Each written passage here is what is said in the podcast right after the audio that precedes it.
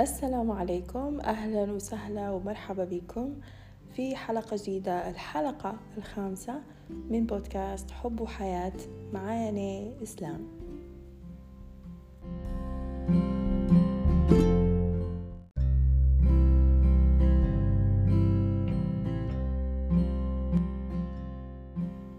واحدة من يمكن أعظم الصفات اللي ممكن تكون عند أي إنسان هو التعاطف. إنك تتفهم صعوبة مواقف أو ألم ممكن يمر به شخص سواء كان قريب منك أو حتى بعيد. وحتى في لحظات سعادة وإنجاز. وعلى قد ما هو يمكن سهل إن نكونوا أو حتى نتعلم كيف نكونوا متعاطفين مع غيرنا إلا أن للأسف أحيانا نلقوا في صعوبة كبيرة جدا إن نتعاطفوا مع نفسنا. في الحلقة هذه يمكن حنحكي لكم على جزء مهم جدا في رحلتنا لتعلم كيف نتقبل ونحب نفسنا أكثر اللي هو التعاطف مع النفس أو self compassion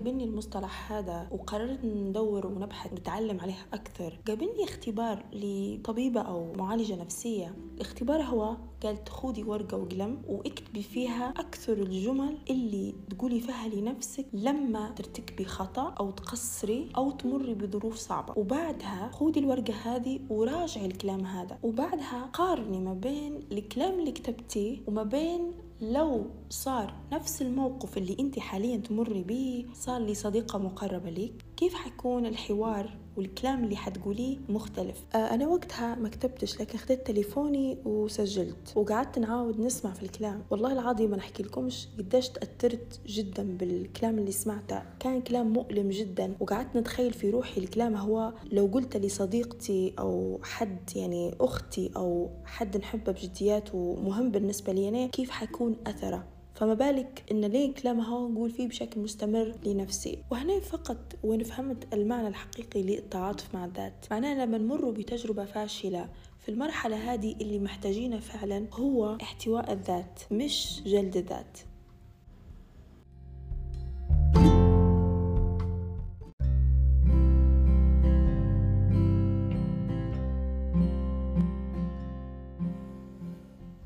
مصطلح تاني ممكن نسمعه اللي هو مصطلح الشفقة أو self pity شنو الفرق ما بين التعاطف مع النفس والشفقة على النفس؟ تخيلوا السيناريو هو شخص متعاطف مع نفسه ومر بتجربة فاشلة كيف حيكون الحوار؟ أنا مريت بتجربة فاشلة ممكن اخذت قرارات خاطئة وصلت للنتيجة هذه ما فيش مشكلة هذه حاجة تصير لنا كنا البشر كنا معرضين إن نرتكبوا أخطاء وتمر بينا مواقف صعبة.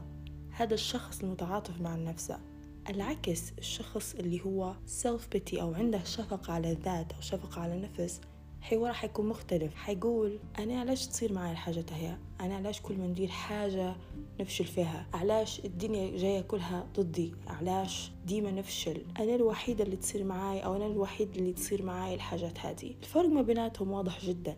الشخص المتعاطف مع نفسه عنده حاجة يقولوا لها إحنا الإنسانية المشتركة. بمعنى إنه هو حتى ويرتكب في أخطاء أو يرتكب في اغلاط أو يكون منه تقصير معين أو يمر بمواقف صعبة يقول إن أنا مش بروحي وإن هذه حاجة نقول إحنا تجربة إنسانية مشتركة كنا تصير لنا. بينما الشخص اللي عنده الشفقة على الذات يختزل الألم والمعاناة والمواقف الصعبة اللي تصير اللي هو فقط كأنه هو معزول عن العالم من سواء المواقف الصعبة أو يصير منها تقصير. وهذه أكثر حاجة ممكن نلاحظوها في الناس اللي للأسف عايشين في عقلية الضحية دائما يعتقدوا إنه كل شيء سيء يصير لهم هم فقط وإنه كل شيء جاي ضدهم. فلهذا تلقاهم طول الوقت هم يدوروا الشفقة على نفسهم ويدوروا في الشفقة من الناس. فلهذا أول خطوة الواحد باش يخلق التعاطف مع نفسه إنه دائما يذكر نفسه إنه هو مش بروحه وإن أي تجربة فاشلة مر بها هذه تجربة البشر كلها تمر بها والناس كلها ترتكب أخطاء ويصير منها تقصير وهذا شيء طبيعي جدا.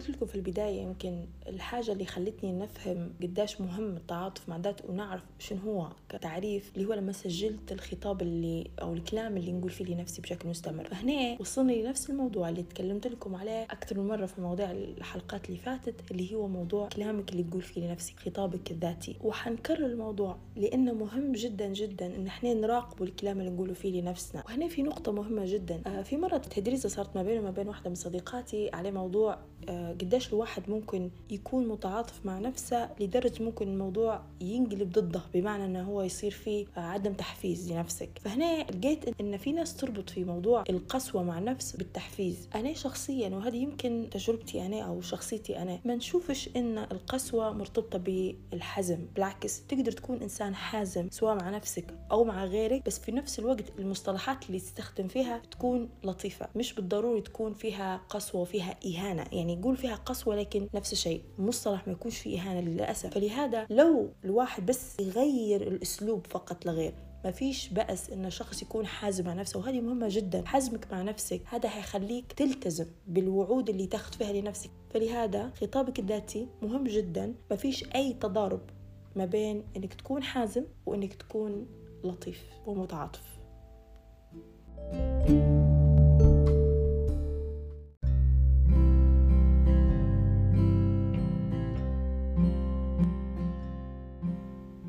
حاجة لاحظتها حتى هي كنت كل ما نمر بتجربة فاشلة طبيعي إنني كنت نحس بإنني متضايقة نحس في روحي ممكن حتى في نوع من الخجل آه، من نفسي إنني فشلت. فلهذا صعب جدا إني في عز نقول المشاعر اللي حاسة بها إنني نبي نقول نرفع من معنوياتي. واللي ركزت فيه إن اللي يخلي في الموضوع صعب جدا إنني كنت لما نبدأ اللوم في نفسي ونقول في كلام زي إني أنا إنسانة فاشلة إني أنا إنسانة غبية انني إنسانة مش كافية انني إنسانة ما نصلحش أو كذا وكذا. فهني فهمت انني باش نقدر نخلق التعاطف مع نفسي لازم نغير أفكاري. كيف؟ انني نفصل نفسي ما بين التصرفات اللي ندير فيها. يعني لما نمر بتجربة فاشلة بدل ما ننقز على طول نقول إن أنا إنسانة مش كويسة شنو نقول؟ انني تصرفت بطريقة خاطئة أو طريقة غلط أو كان في مني تقصير فكيف نتعلم من الخطأ هذا؟ كيف نصلح الخطأ هذا؟ باش لما نعاود التجربة هذه أو نمر بتجربة مشابهة نكون حريصة أنني نحاول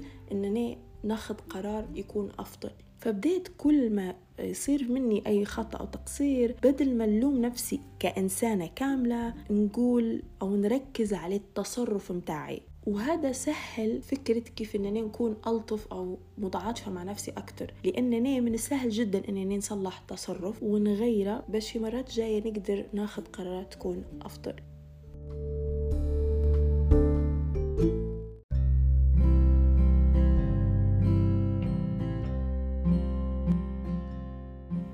آخر شيء يمكن واحدة من الحاجات اللي ساعدتني كانت آه، لما تعرفت على موقع اسمه Future Me. الموقع هو فكرته بكل بساطة إنك تكتب رسالة لنفسك المستقبلية وأنت تحدد الوقت اللي أمتى توصلك. يعني بعد سنة بعد سنتين بعد خمس سنوات. فنتذكر إن أنا يمكن من سنة 2018 أو 2019 وبديت حرفيا على ثلاثة أو أربع سنوات نكتب فيها ديما نهاية السنة. فتوصلني في بداية السنة الجديدة. كنت حريصة إن أنا في الرسالة. هي نتخيل إن أنا نكتب في الرسالة هذه لشخص أنا نحبه هلبة لأن وقتها ما كنتش يعني نقولوا في علاقة كويسة مع نفسي. فلهذا كنت نتخيل أن نكتب فيها رسالة لشخص نحبه. فكان الرسالة فيها كلام تحفيزي فيها دعم وفيها تقبل. أول سنة أحسها غريبة بعدين السنة الثانية حسيتها غريبة. بعدين بالعكس بديت حرفيا واحدة من الحاجات اللي استنى فيها مع بداية السنة أني نقرأ الإيميل اللي نكتبته لنفسي. وحرفيا نبدأ ناسية تماما يعني شين كتبت فنتأثر جدا نقول الله سبحان الله قداش يمكن يمكن كلام بسيط بس في رسالة يعني لك جدا. أنت هنا قاعد تتصل نقول هنا بطفلك الداخلي. فبدل ما تلقى في كلام فيه قسوة وفي آه، جرح وفي جلد للذات تلقى فيه نوع من الدعم والتقبل والحب. طبعا مش كل حد ممكن يبي يدير حاجة زي هيك.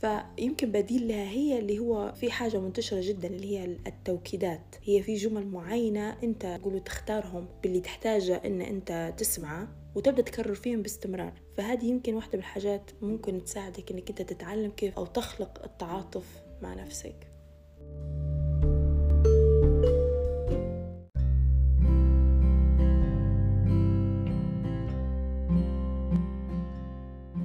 وفي ختام الحلقة في جملة منتشرة أغلبنا نقول فيها أحيانا الجملة تقول عامل الناس زي ما تحب يعاملوك فنين نبي نغيرها شوية؟ عامل نفسك زي ما تحب الناس يعاملوك فطبيعي جدا تبي الناس تعاملك بلطف تعاملك باحترام وتكون متعاطفة معك لما تمر بفترة أو تجربة فاشلة أو فترة صعبة فنفس الشيء من الأولى عامل نفسك بنفس المعاملة. تعاطفك مع نفسك يعتبر مهارة ومهارة مكتسبة. فحتى لو أنت كنت في مرحلة صعبة توا وحاس إنه صعب جدا إنك أنت تتعاطف مع نفسك بالطريقة هذه أعرف إن هي خطوات. كل مرة تاخد خطوة مرات تاخد خطوة لتالي مرات تقدم. لطالما أنت مستمر فهذا شيء طبيعي جدا وكنا قاعدين في نفس الرحلة هي.